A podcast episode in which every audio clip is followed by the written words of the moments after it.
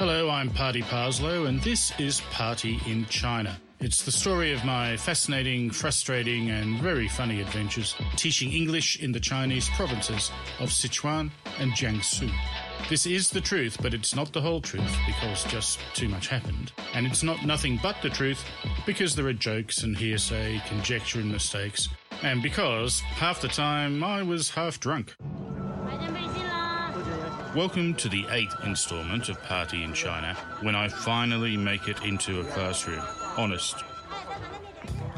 It was the second day of the first week of school. I had missed Monday's classes because nobody gave me a roster. Now I had a roster, but no classes on Tuesday afternoons. So I returned to my flat to conscientiously prepare lesson plans for the next morning. But without any guidance, without textbooks, without having spoken to students or other English teachers, I had no idea what or how to prepare. So I ended up daydreaming about being one of those teachers. The ones the students always remember, the ones who shape young lives. Robin Williams in Dead Poets Society, Sidney Poitier in To Sir with Love, that cranky old bastard in Fame, the teachers who had changed my life had done so mainly by teaching me how to suffer pain stoically. But there was a science teacher, Mr. Godfrey, and he was one of those teachers for me. He put in extra time and effort, made learning exciting and fun, really cared for his students, all the stuff from the movies. In my case, at the age of 12 or 13, he taught me that it was okay to be amusing. In his classes, a funny line didn't have to be punished a practical joke didn't necessitate a caning. Example number one. My science project was to teach a mouse to negotiate a maze within a week. Place the mouse at the start, have cheese at the end, observe and record. Easy. I built the maze out of cardboard and a hutch out of wood and wire. Then went to the local pet shop, which had a large glass container teeming with white mice. The pet shop man asked me which one I wanted. I answered, the white one. He thought that was very funny. Laughed and grabbed one. I brought the mouse home and I thought I'd better make sure that my dog, Prince, was okay with having another animal around. When I showed him the mouse, he was fine with it. The mouse took one look at the dog and had a heart attack. The next day, I went for another mouse. Which one? The white one. Only a smile this time. I wasn't going to risk another cardiac incident, so put the mouse straight into its hutch in the garage. But I hadn't shut the garage door. Prince went in, sniffed out the mouse, and approached it. The mouse looked fearlessly back at the dog. Great, a brave one. Then Prince let out a huge bark, and the mouse keeled over dead of shock. A third day. A third mouse. Pet shop man didn't think I was funny anymore. Minor success that afternoon with no sudden death and a reasonable run in the maze. Should have shut the garage window though. The next morning, the hutch was upended on the floor and mouse number three was gone. Almost certainly into next door's cat. On the fourth day, when I said the white one, pet shop man asked me if I was feeding them to snakes. When I put mouse number four at the start of the maze, he unexpectedly turned and made a break for it. I initiated hot pursuit, but he successfully made it to the floor and behind some large plywood sheets. When I lifted the sheets to try and locate him, one slipped from my hand. When I lifted it again, there lay the mouse, lying dead with a crushed skull. By day five, I was getting desperate. It was Friday and the project was due Monday. I only had the weekend to teach a mouse the maze. I desperately needed an intelligent one. Pet Shop Man was now openly suspicious and said this was the last mouse he'd sell me. But things started to look up. The new mouse ran the maze several times that evening and the next morning. I was so pleased I decided to buy mouse number five at present. Pet Shop Man started to tell me to get out until I explained that all I wanted was an exercise wheel for my clever little mouse. However, number five had apparently never seen an exercise wheel and just looked at it, bewildered. I locked him safely in the garage overnight and looked forward to more maze training early on Sunday, which was when I found him. With his head jammed between the spokes and the triangular frame of the exercise wheel, his neck broken. My project was a complete disaster. I was depressed and expected to fail. But Mr. Godfrey gave me an A, with the notation, This is the funniest thing I've ever read. Example number two. The next year, I sought extra credit by caring for the rats which would be dissected when they grew large enough. I spent a lot of time in the lab with the rats. I named them, I shared pats and cuddles. Did you know they giggle when you tickle them? Somehow I managed to ignore their impending doom until a Monday morning when I arrived with some tasty scraps from home to find an empty cage and two science teachers, Mr. Godfrey and Brother Daniel, waiting for me with serious faces. Brother Daniel explained that the rats were ready for dissection and he'd gassed them to death over the weekend, thinking it better not to upset me by telling me beforehand. I think they expected tantrums or tears, but in a moment of inspiration, I adopted a Jimmy Cagney gangster voice and accused Brother Daniel. You, you dirty brother, you're the brother who killed my rats. He just looked at me bewildered, but Mr. Godfrey collapsed with laughter. So now I wanted to be some Chinese kid's Mr. Godfrey. The phone interrupted my daydream. Ah, oh, Mr. Potty, Wang is here. Mr. Wong wanted to know why I wasn't in class. What class? I asked. There's nothing on the roster. But this was a just added double class as the website blurb had motivated a dozen or so parents to pay for extra tuition from the Santa Claus with deep humour who sounded like a bell. So 10 minutes later, I lost my Chinese cherry as a teacher and faced a small class of 14 year olds, all of whom were allegedly advanced in their English studies.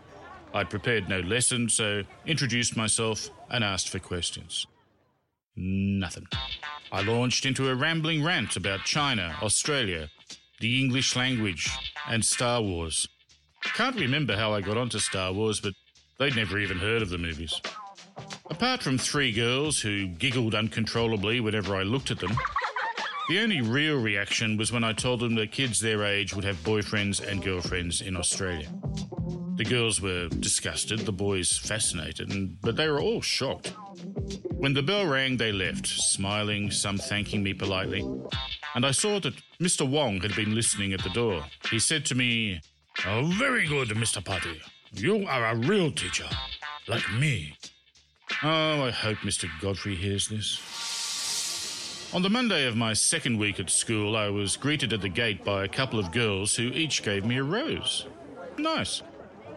They weren't even my students. They said, Happy T shirt day. But I don't wear t shirts.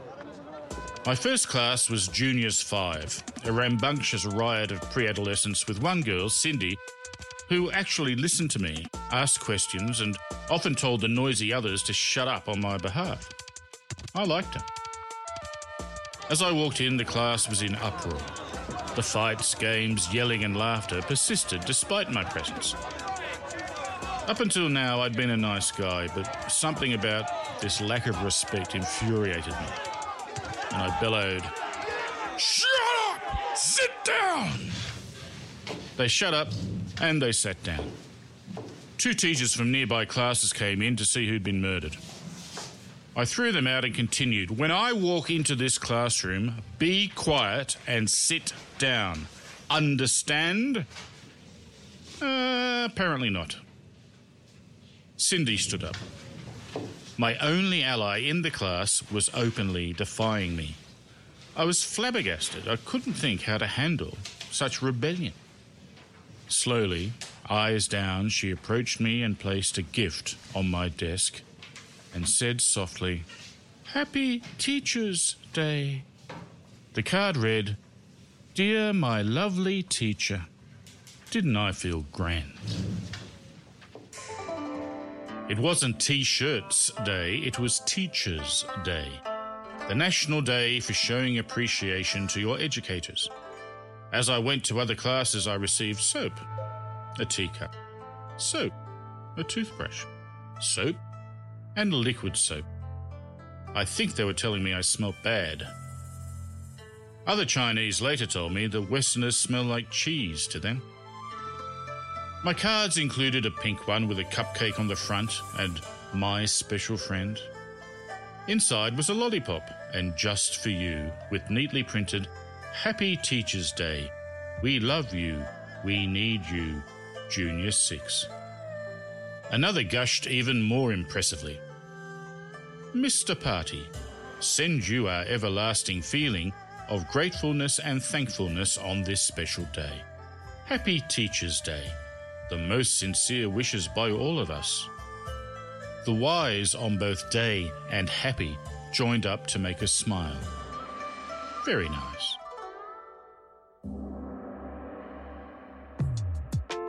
For weeks, Mr. Wong had warned that the three foreign teachers would be introduced at Monday's assembly, a grand event where the entire school gathered on the sports field to be encouraged or harangued by various members of the faculty. I say three because a number had grown. Jean was a lovely and charming 20 year old German on some sort of teacher student exchange program which I never properly understood. Neither did the school, as she travelled to the other side of the globe to a place where nobody wanted to learn German. Jean is a vegetarian, another reason she'd come to the wrong place. So she poked the food in the cafeteria with even more suspicion than I did.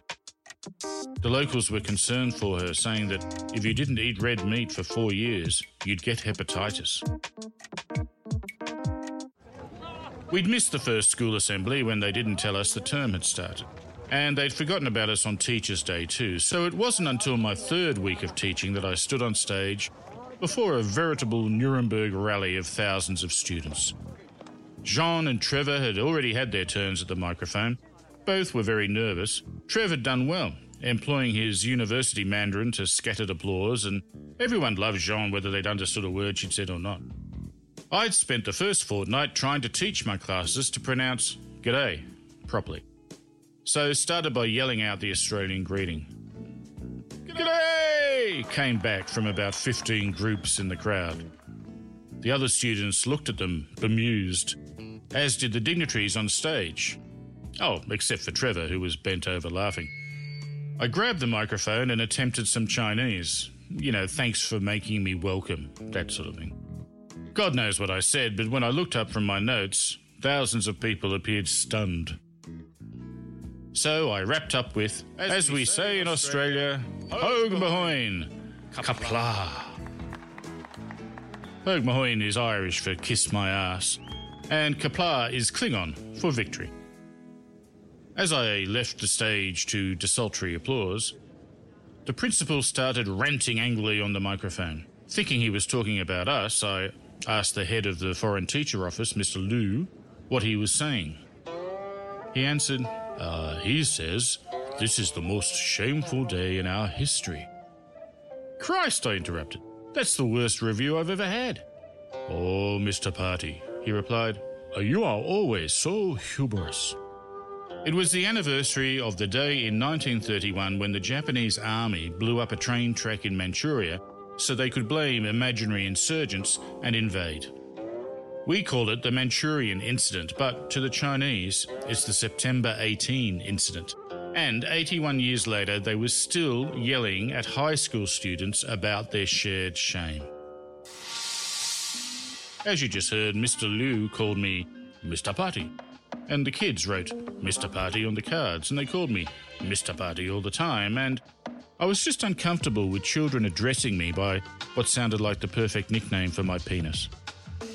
But then I realised it was the perfect nickname for every man's penis, and it didn't bother me so much. I'm Mr. Party. Please join me next time when I get beaten up by a little old lady. A really little, really old, really angry lady, and you'll never guess why. That's in the next episode of Party in China. Party in China. For more, like us on Facebook or follow us on Twitter. Subscribe to the podcast at Audio Boom, Stitcher, iTunes, or your favorite podcast distributor. This has been another quality podcast production from Bitesz.com.